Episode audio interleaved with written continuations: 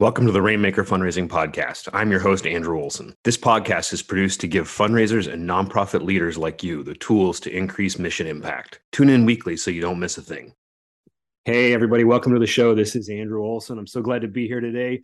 Uh, and I am really excited. We've got a, a whole different format today. So, um, my my guest is a guest host today uh, versus an interview guest.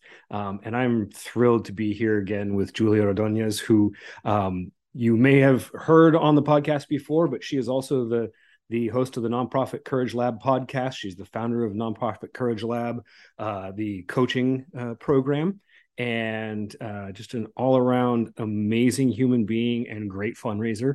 Julie, welcome to the show. Hi, Andrew. I'm so happy to be here. I am thrilled for you to be here.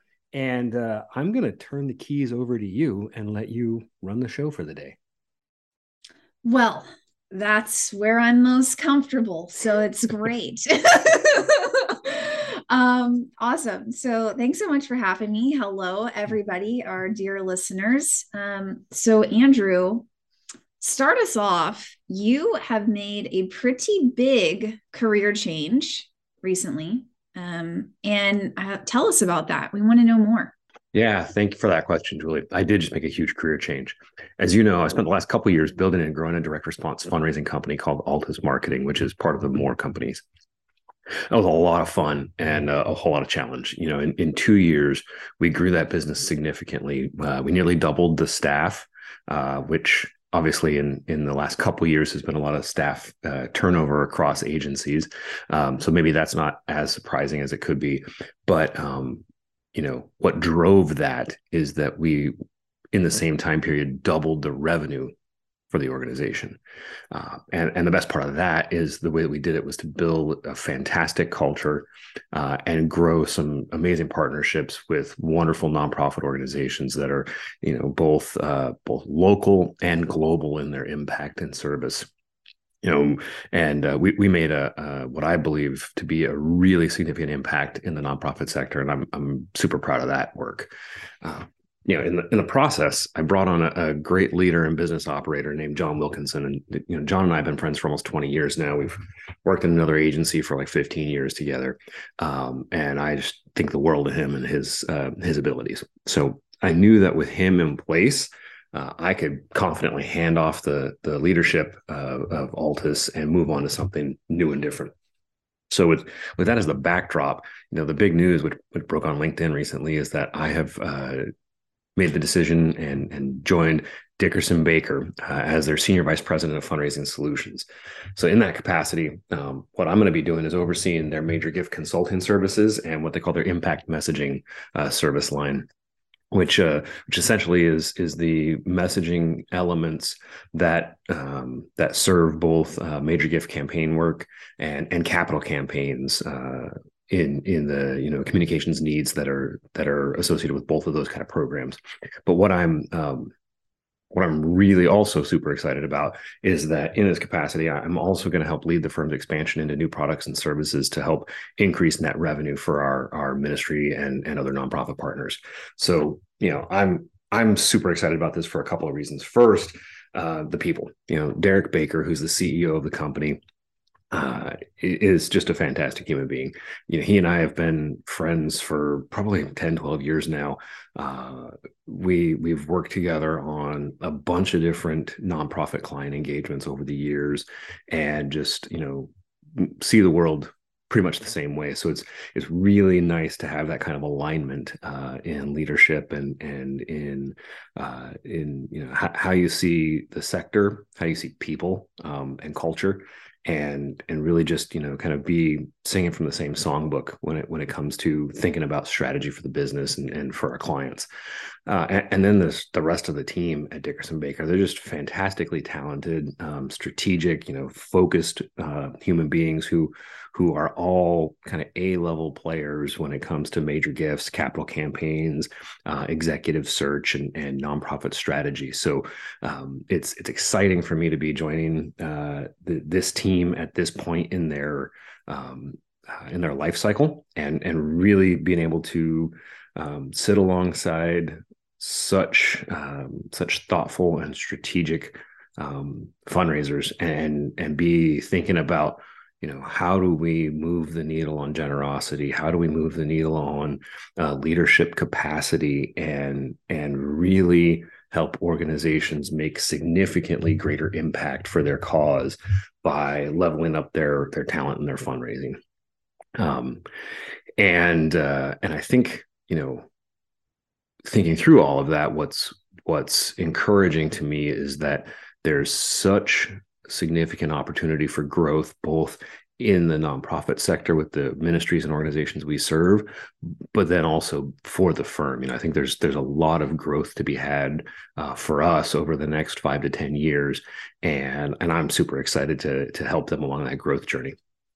Awesome. Congratulations. Thank you. Yeah. It's really exciting. So why did you make this change? Um, tell me about tell us about your new role and what do you hope to accomplish in that role? Yeah it's uh, so there's a couple of reasons. You and i were talking uh, off camera a minute ago about just sort of what's going on with philanthropy and and some of the predictions for you know how terrible the world's going to be in the future when when philanthropy goes away and all those kind of things.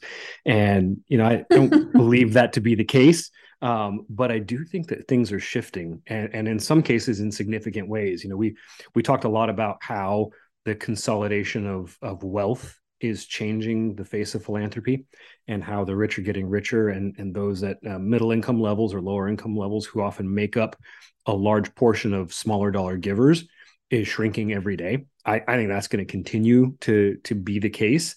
And so as I was, you know, thinking about the future, thinking about the impact that I want to make personally in the world.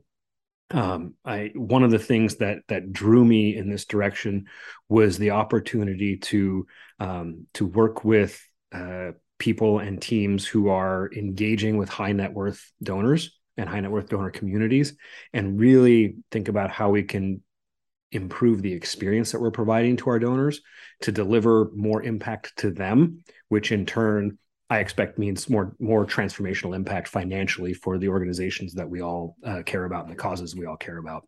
And and the reason I um, the reason I picked this organization is that there's really no other company uh, or or firm in this sort of nonprofit service space that has the focus of you know not just hey we're fundraising consultants or not just hey we're a recruiter but to say we believe that the way to win as a nonprofit is to make sure that you have the best talent possible, that you have a sound strategy, and that you have the funding streams to actually take the talent and the strategy and execute them into a, a full and complete um, solution that actually meets your need or, or serves your community the way that you expect it to.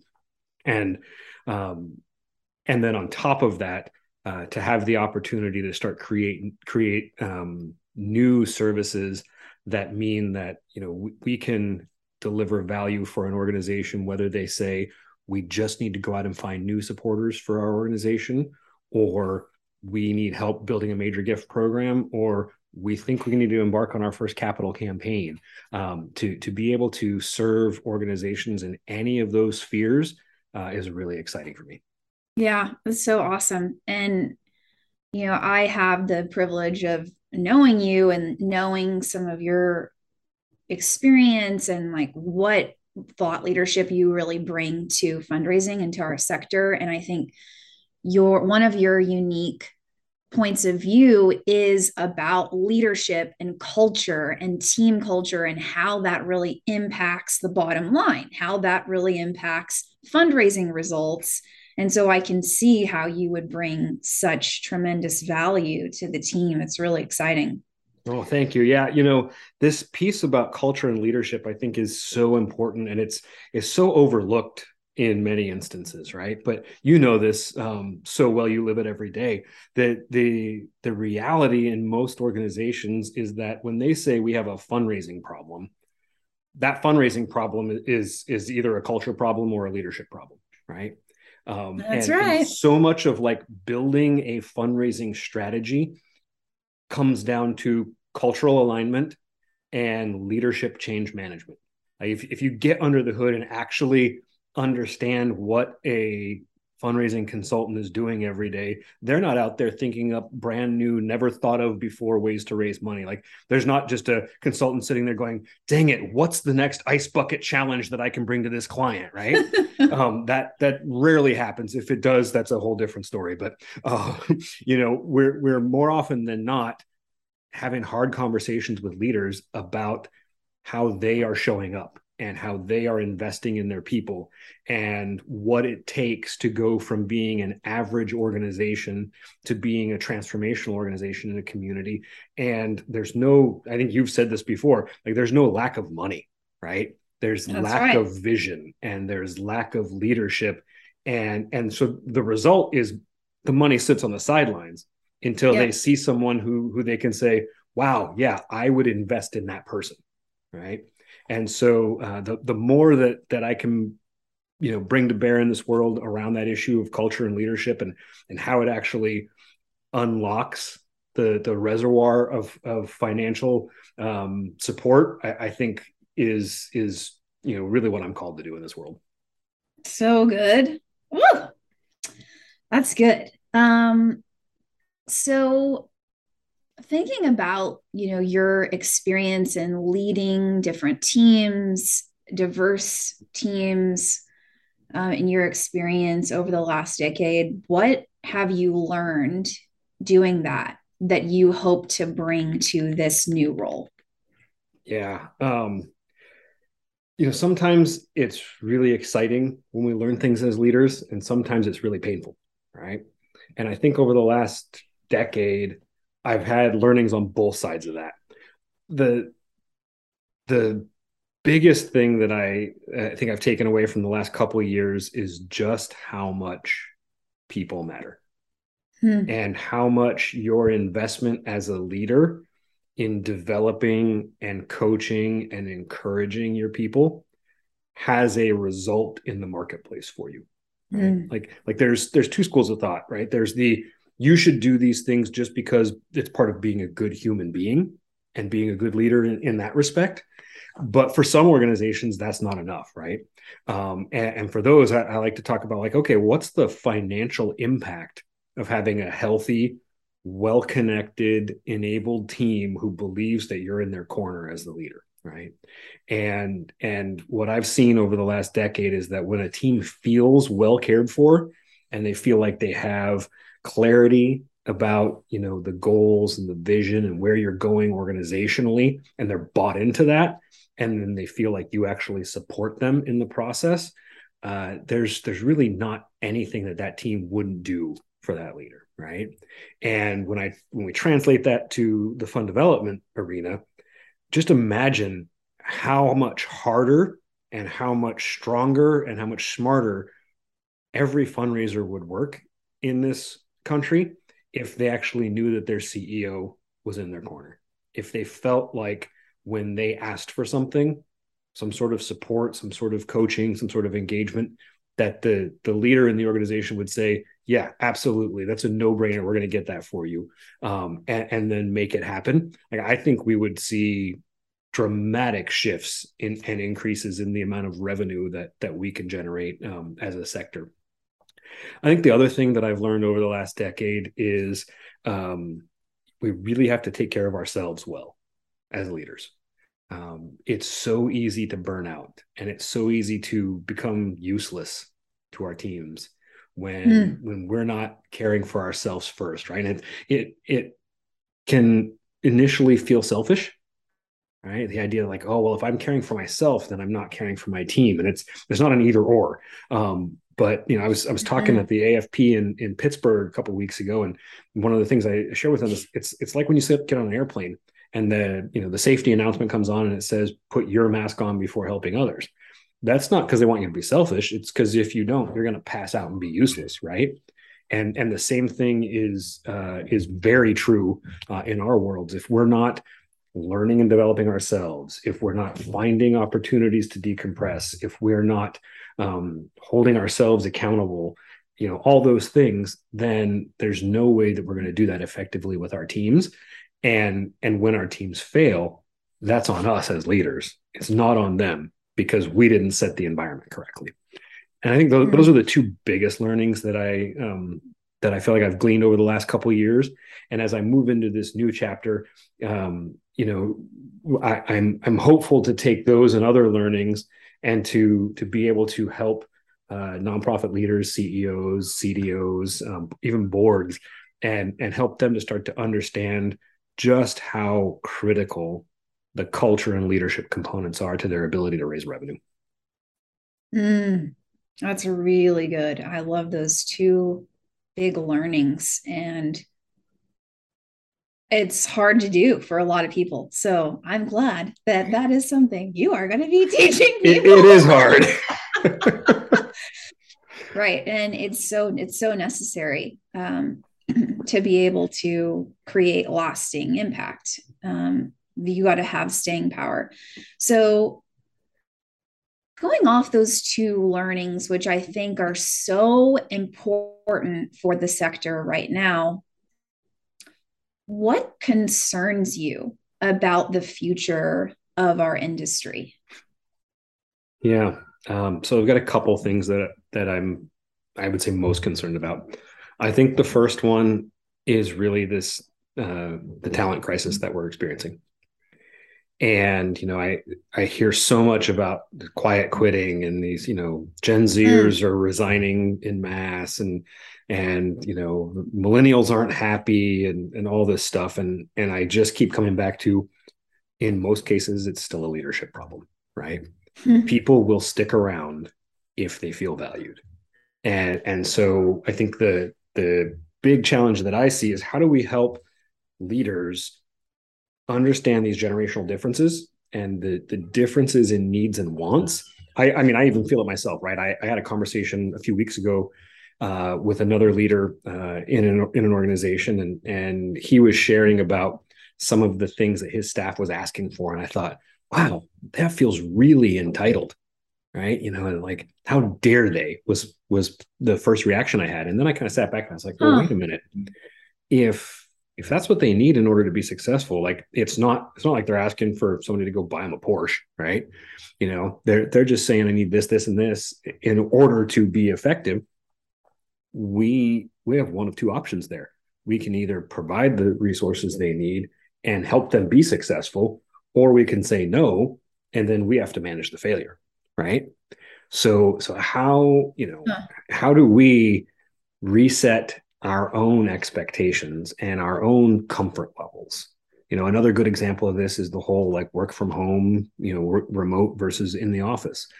You know, I, I keep hearing from certain areas of the sector people saying oh you have to be in the office because that's what it, you know good management happens in the office well that's only if you only know how one way to manage right and and if we can only manage by walking around and like mandating and dictating things and not through influence um, which i think is a healthier way to manage uh, then yeah you're going to have a problem with remote employees but the world is changing significantly. And I don't see a, a, scenario where we're all going back to offices anytime soon. Mm-hmm. So the people that have to change are those in leadership, not the uh, not the employees who are saying like, "Hey, it should have been this way before," right? Or I can be most effective for you sitting in my house, wearing my hoodie and my jeans, and I can still be closing six figure gifts, right? Um, so I think you know the, the my big concern is that we're not going to figure this piece out fast enough, and that we're going to have a significant talent drain on top of what was already a challenging talent market in our sector, right? Mm. Um, so yeah, go ahead.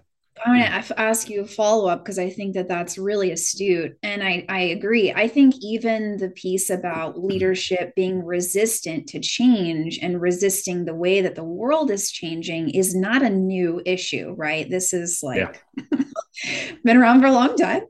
Um, so, what do you do with, let's say, a CEO who is like, look, I need butts and seats. If I'm paying these people, I want to see them in the office somewhat regularly, right? Maybe it's not five days a week, and is resistant to remote work or to really sort of any like responsive uh, work culture that perhaps their team is asking for what what do you do? How do you work through that? And what is to be done about that problem? Yeah i it's a great question. I think you know in some cases you're not going to win right?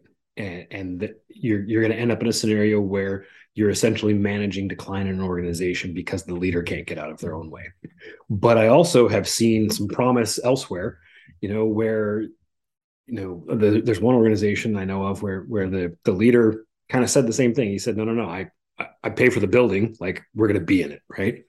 And and I, I think we can mm-hmm. get more out of people if they're doing this.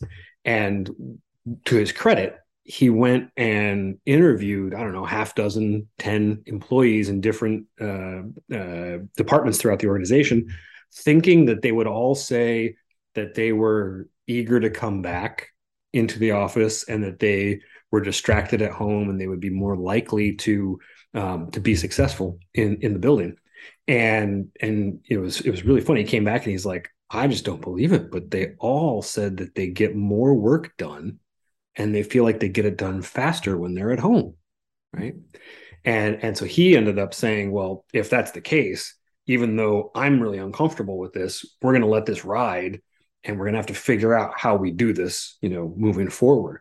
Now i i think at that point the leader has to then say what leadership development and coaching mechanisms do we need to put in place so that our middle management and other leaders have the tools they need to manage remotely right? So i've been managing remote teams since 2009 it's a it's a very steep learning curve when you first do it right now now i feel like i can mm. do it in mm. my sleep but um but early on it required a whole lot of different approach to management and leadership than you have in, in a mm. you know in office environment um but i think you know if if there's a leader that's resistant probably the first thing i'd do is try to set up a test right what if we just took these two people and we pulled them out and we let them work remotely these days now, the the challenge with this is you have to come to an agreement that what matters is outcomes and not process, right?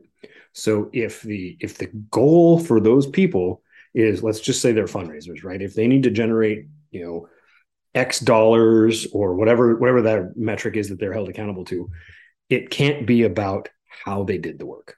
It has to be about did the work happen by the time we expected it, right? And if if we can get agreement on that, which by the way, I think is important whether you're in the office or not. Um, but uh, for this to work, you've got to have agreement that we're outcomes focused, we're not process and system focused, and and then you know measure that over a brief period, maybe a 90 day period, with some key milestones to to check and say, okay, wait a minute, are we on target? Are we ahead of target? Are we behind? How are we correcting? If we're ahead, how are we taking you know advantage of these opportunities? And then at the end of 90 days just have a really candid conversation that you know we did this and nothing burned down. And in fact we hit these targets. Maybe we exceeded these targets. Um, and and given that then let's also go talk to the employees and see how they feel about the work. And do they feel more connected? Do they feel more empowered? Do they feel more engaged? Um, and let that guide your decision making you know, I, th- I think organizations that um, that have enough employees can do sort of a net promoter score survey and and start to get some data around how the employees perceive the organization and how they perceive working from home or working in a hybrid environment uh, is different from working uh, in an office. Um, th- those are the ways that that I think are most effective in what I've seen so far. All of that assumes that you have a leader who's open to different, right? If they are just completely closed off, then you you again probably are going back to you know managing a declining organization. Right. I like that you're assuming that people want to change. I would like to give them the benefit of the doubt. And what I'm hearing you say, Andrew, is listening mm-hmm. is is key. Yeah. And to be open to and take into consideration your team's feedback. I think that what some leaders get stuck on is that they believe they know best. And so yep. what you're saying is, hey, you might have a pretty good idea and you also might be wrong. Right. Yeah. And yeah. let's be open to the idea that we could be wrong and we might get a different result mm. right if we listen and if we try something and you know if it does fail at least we're failing fast and it's time bound right. it's you know 90 days or 60 days or whatever the measurement is it's not like we're making this commitment forever. Right. Uh, i think that's so it's so smart. I love that. Yeah you know it's it's kind of like we we hired these people because we thought they were smart right? Like, like I think it's rare that somebody's like, I'm going to hire this person that I think is a complete idiot, but let's just see what happens, right? Um, you, usually it's like, hey, we're really excited. This person's fantastic. They're brilliant. Blah blah blah blah blah. All this argument for why they should be in the organization, and then they throw an idea out the next day, and you're like, well, that's dumb. We're not going to do that. Like, right? What, what changed in that 24 hour period, right? Because they're the same person that you hired, right? And and it's just that now there's a cognitive dissonance between what you want to believe and and what you're being presented with. And and so that's where i think leaders have to decide like am i going to put my ego aside and i'm going to am i going to put my own beliefs aside and let the data drive our decision making process? Mm, that's good. Um, the other thing that i'm concerned about is uh, this this whole phenomenon around lower dollar donor retention right? So we were talking about this off off camera as well but we're we're not seeing any decrease in major gift revenue or uh, or engagement rates. In fact, in some cases, it's it's better than it has been in the past. But um, between inflation and recession and job loss and tax policy, uh, I I am very concerned about the the continued squeezing of the middle class and the squeezing out of folks who are you know lower income on the spectrum and what that means to everyday philanthropy. Um, and and that's one of those things that i think may we may not see the exact implications today but over the next 10 years i think that could be a significant um, detrimental impact to to philanthropy in general.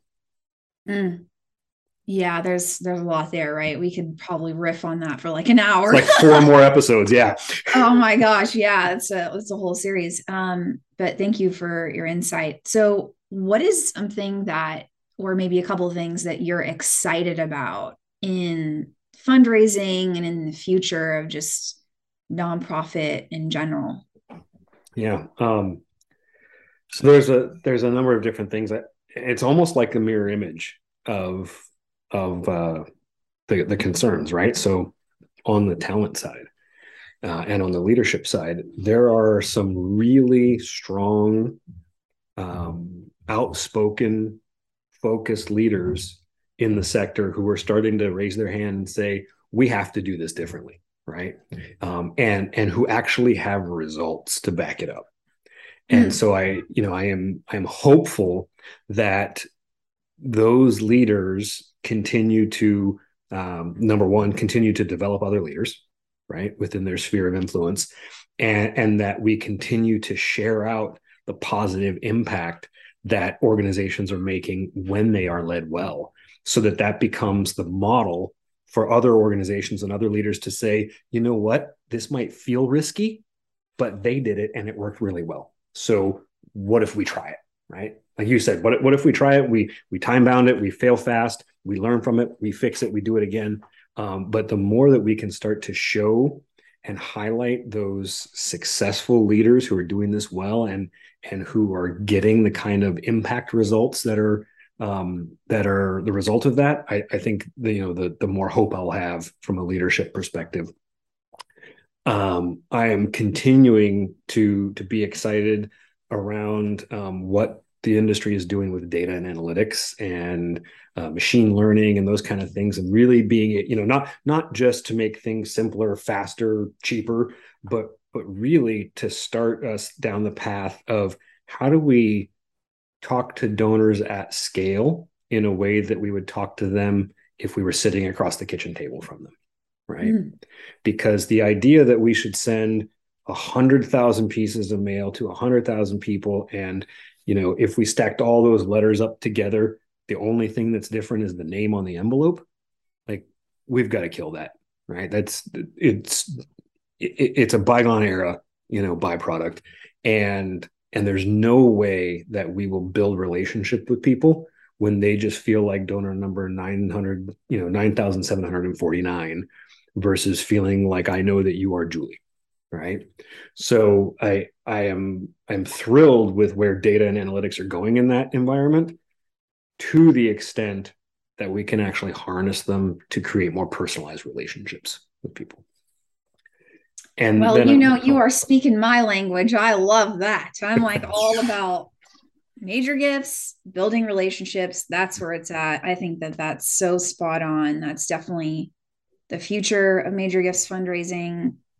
And it's what people need to be doing now if they want to have a recession proof strategy. Right want to be able to weather the storms that we're headed into and that are going to come in the future right? We know right. that they're coming. So re- having relationships with your individual donors is the best way to be able to recession proof your fundraising strategy. Yeah i mean you know what's what drives me nuts is this idea that like well highly personalized communication is only for major donors.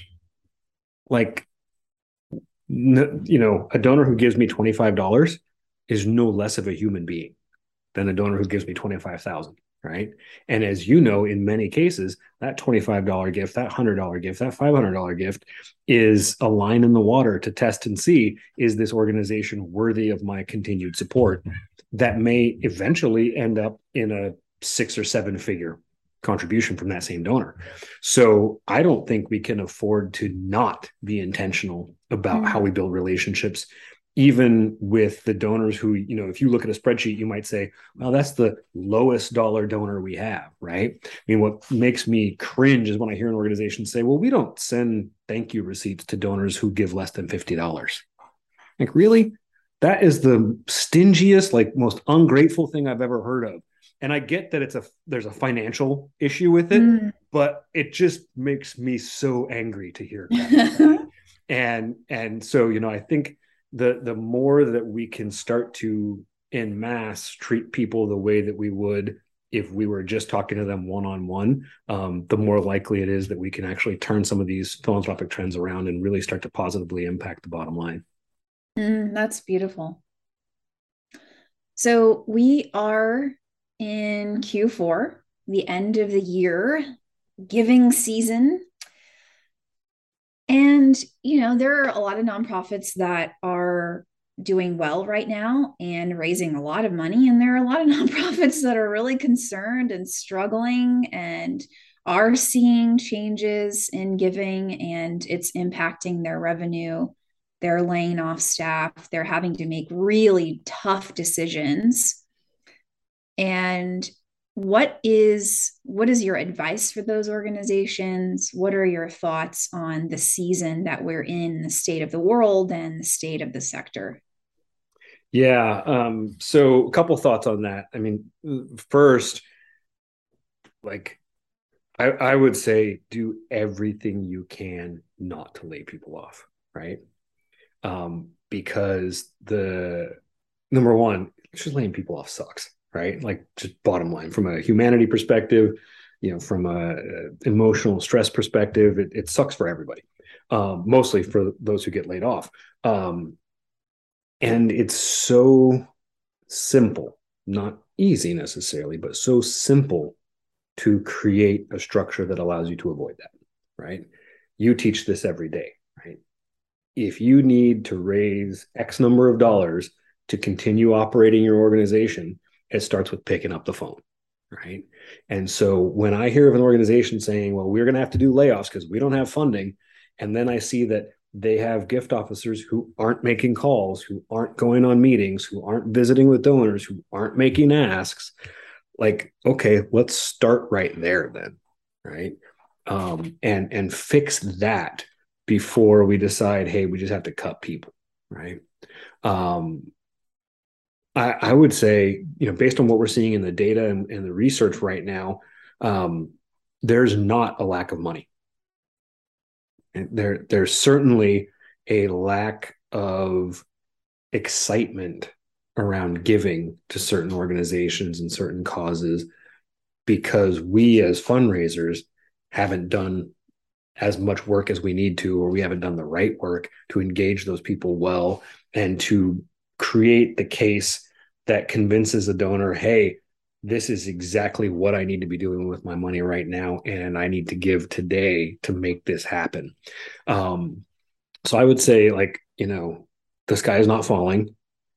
It may be falling individually in certain areas, and and like we talked about earlier, you know, there there are going to be some subsectors of the of the nonprofit sector that are harder hit, right? Um, uh, I think we're still seeing uh, ramifications of the pandemic in the arts arena uh, and in some other you know areas like that where it will be harder because you just don't have the same built-in audience that you used to have. But at the same time um, there are sort of the shining you know the, the bright shining examples even within the arts of people raising a lot of money and positively impacting organizations and, and communities through that which tells me that it's more about things we're not doing or not doing well than it is about an environmental issue that's causing this to you know to be the case. So uh, so much of it comes back to are we leading well? And are we executing a plan to raise the revenue um, in a way that actually delivers results?